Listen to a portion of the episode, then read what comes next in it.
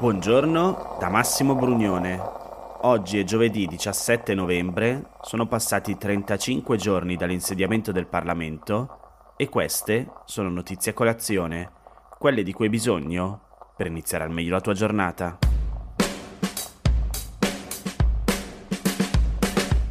Partiamo da Bali. Ieri è stata pubblicata la dichiarazione finale dei leader mondiali riuniti per il G20, l'incontro annuale dei capi di governo tra i paesi più industrializzati del mondo più l'Unione Europea. Intanto una domanda. Cos'è la dichiarazione? È un documento non legalmente vincolante in cui i capi di governo esprimono una posizione comune riguardo a un tema specifico. Le proprie intenzioni, insomma. E quest'anno il tema di cui si è discusso nel G20 è stata l'invasione russa dell'Ucraina. Ed è proprio su questo tema che si è concentrata la dichiarazione, e su cui sono state maggiori le divisioni tra i vari leader. Il testo, tra l'altro, è stato firmato in un momento molto complicato, cioè a poche ore dall'esplosione del missile in Polonia, di cui abbiamo parlato ieri e che inizialmente si sospettava fosse stato sparato dalla Russia. Poi invece abbiamo scoperto fosse ucraino, anche se gli Stati Uniti addossano lo stesso la responsabilità alla Russia. In ogni caso, però, rispetto alle paure iniziali non c'è stato nessun attacco diretto alla Polonia e nessuna attivazione dell'articolo 5 della Nato di cui abbiamo sempre parlato nella puntata di ieri. Comunque, già martedì era circolata una bozza della dichiarazione che è rimasta sostanzialmente inalterata rispetto a quella definitiva. Si parla della necessità di porre fine alla guerra in Ucraina, anche se non viene mai detto guerra della Russia all'Ucraina si usa una formulazione più vaga in cui si cita una risoluzione delle Nazioni Unite che condanna l'aggressione della Russia. In questo modo si è voluto trovare un compromesso per non alimentare la crisi diplomatica già in corso tra paesi occidentali e Russia. Ma non è bastato. Dopo la diffusione della bozza da parte di vari giornali, il rappresentante russo al G20, il ministro degli esteri Sergei Lavrov, ha accusato gli altri paesi di voler politicizzare la dichiarazione e ha lasciato Bali in anticipo polemicamente. Le divisioni tra i vari leader mondiali si riflettono anche nel modo in cui è stata scritta la dichiarazione finale, in cui si dice espressamente che la maggior parte dei membri condanna la guerra in Ucraina, ma non tutti. Poco più avanti si sottolinea come nel corso della riunione ci siano stati altri punti di vista e diverse valutazioni della situazione e delle sanzioni. Tra le altre cose, poi, nella dichiarazione si afferma che l'uso o la minaccia di utilizzare armi nucleari è inammissibile, in un implicito ma evidente riferimento alle minacce del presidente russo Vladimir Putin. Si chiede poi anche la piena, tempestiva e continua attuazione dell'accordo che ha consentito al grano ucraino di essere esportato all'estero dai porti del Mar Nero, con l'intermediazione di Turchia e Nazioni Unite, anche perché L'accordo scadrà questo fine settimana, ma il presidente turco Erdogan ha fatto sapere che con molta probabilità si riuscirà a prorogarlo. Staremo a vedere.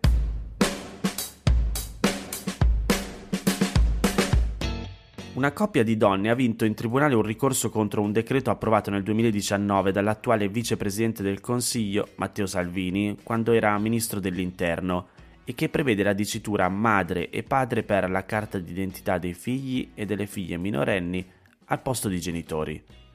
C'è da sottolineare una cosa, la sentenza riguarda il singolo caso, quindi il decreto rimane comunque in vigore. La storia però è importante perché era da tempo considerato discriminatorio nei confronti delle coppie dello stesso sesso da parte degli attivisti per i diritti delle comunità LGBTQ. Anche il garante per la protezione dei dati personali l'aveva ritenuto problematico, soprattutto per ragioni burocratiche e amministrative. Comunque le due donne che sono state seguite da diverse associazioni che si occupano di diritti civili avevano chiesto l'inapplicabilità del decreto nel loro singolo caso nel 2020 alla sezione civile del Tribunale di Roma, che ha infine dato loro ragione con un'apposita ordinanza emessa a inizio settembre. La notizia è stata diffusa soltanto ora perché nel frattempo lo Stato ha deciso di non fare ricorso e quindi l'ordinanza è diventata definitiva. Il Tribunale di Roma, tra l'altro, ha accolto buona parte delle argomentazioni presentate dagli avvocati delle due donne e nelle motivazioni il giudice ha scritto che il caso riguarda soprattutto, leggo tra virgolette, il diritto delle due donne giuridicamente riconosciute come genitrici delle bambina, l'una per esserne anche madre naturale, l'altra per averla adottata, a vedersi identificate nella carta d'identità della figlia in modo conforme alla loro identità sessuale e di genere, ma anche il diritto della minore stessa ad una corretta rappresentazione della sua situazione familiare.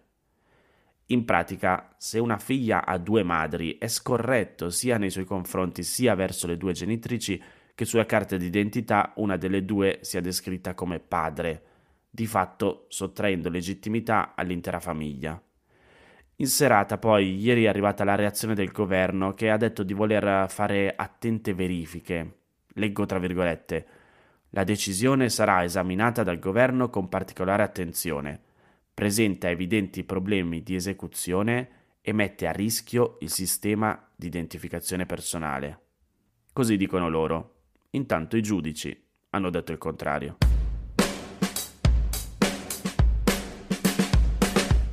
Chi mi segue da più tempo sa che il tema dell'evasione fiscale è uno di quelli che mi sta particolarmente a cuore ed è anche uno di quelli che vedo che scatena di più le vostre risposte e i vostri commenti nel canale Telegram di Notizia Colazione.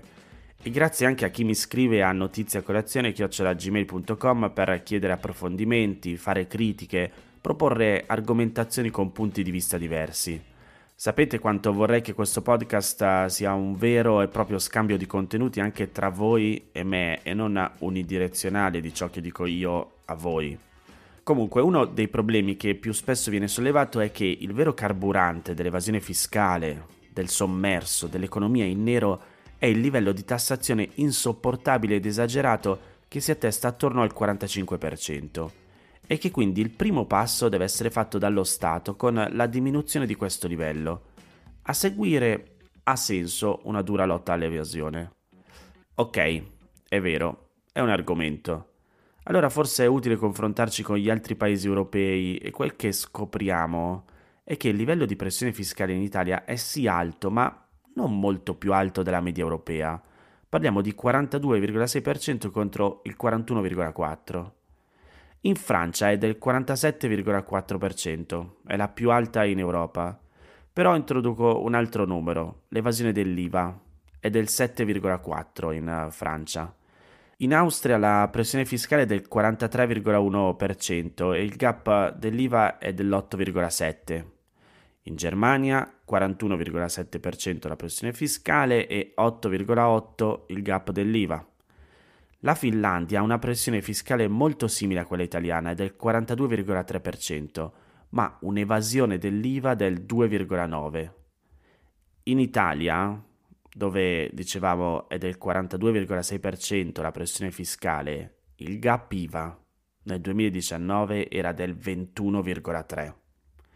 Non vuol dire che quindi dobbiamo tenere alta la tassazione, eh? però è giusto porsi delle domande se abbassassimo la pressione fiscale ai livelli dei Paesi Bassi, che è al 39,8, o addirittura dell'Estonia, che è al 33,3, davvero il gap IVA, per non parlare di quello IRPEF, scenderebbe ai livelli di questi paesi, che sono al 4,4 e al 4,5%? Oppure non diventeremmo più simili alla Lituania, che ha una pressione fiscale del 30,4% e un gap IVA del 21,4%? Certo, ci sono anche altre tassazioni su cui dovremmo lavorare per spingere a diminuire l'evasione fiscale. Rispetto alla media europea in Italia i carichi su lavoro e impresa sono molto più pesanti. Dai dati della Banca Mondiale in testa c'è la Francia con il 60,7%, poi arriva subito dopo l'Italia con il 59,1%, poi la Germania con il 48,8% e invece l'Irlanda ha il 23%. Tra i grandi paesi a livello internazionale, invece, davanti all'Italia ci sono anche la Cina con il 59,2% e il Brasile con il 65,1%. Il Consiglio nazionale di commercialisti ritiene che a causa della grande presenza di economia sommersa, in Italia la pressione fiscale reale a carico di chi non evade sia ben maggiore e collochi il nostro paese al primo posto in Europa. E qui anche l'altro ragionamento dei commercialisti, leggo le loro parole. Da noi, come ovunque, le tasse servono a coprire le spese di tutta la macchina pubblica, dagli ospedali alla scuola, dalle infrastrutture alla manutenzione delle strade, forza di polizia, tribunali, protezione civile, trasporti, assistenza sociale, ricerca e le costosissime cure contro il cancro garantite gratuitamente ad ogni malato. Chi evade scarica anche questo peso su tutti i concittadini. E i paesi che impongono meno tasse lasciano poi scoperti i loro contribuenti in Italia la sanità pubblica assicura 47 protocolli di diagnosi prenatale estesa e obbligatoria per altrettante patologie rare. La sanità irlandese soltanto 8. Forse per ridurre la cosiddetta evasione IVA con consenso, cioè il patto perverso del pagami in nero così ti faccio pagare meno, beh, dovremmo abbassare il nostro livello di tolleranza morale verso l'evasione magari pensando se, con tutto il rispetto per noi e per i nostri cari, preferiremmo una sanità di livello italiano oppure lituano. Ci torneremo. Intanto aspetto le vostre opinioni.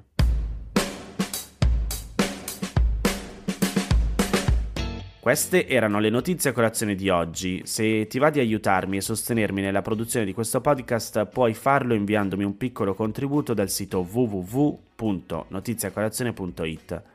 Se ti sei perso alcune notizie puoi andare indietro e ascoltare anche quelle dei giorni scorsi e se lo ritieni utile puoi condividere questo podcast inviandolo a qualche amico.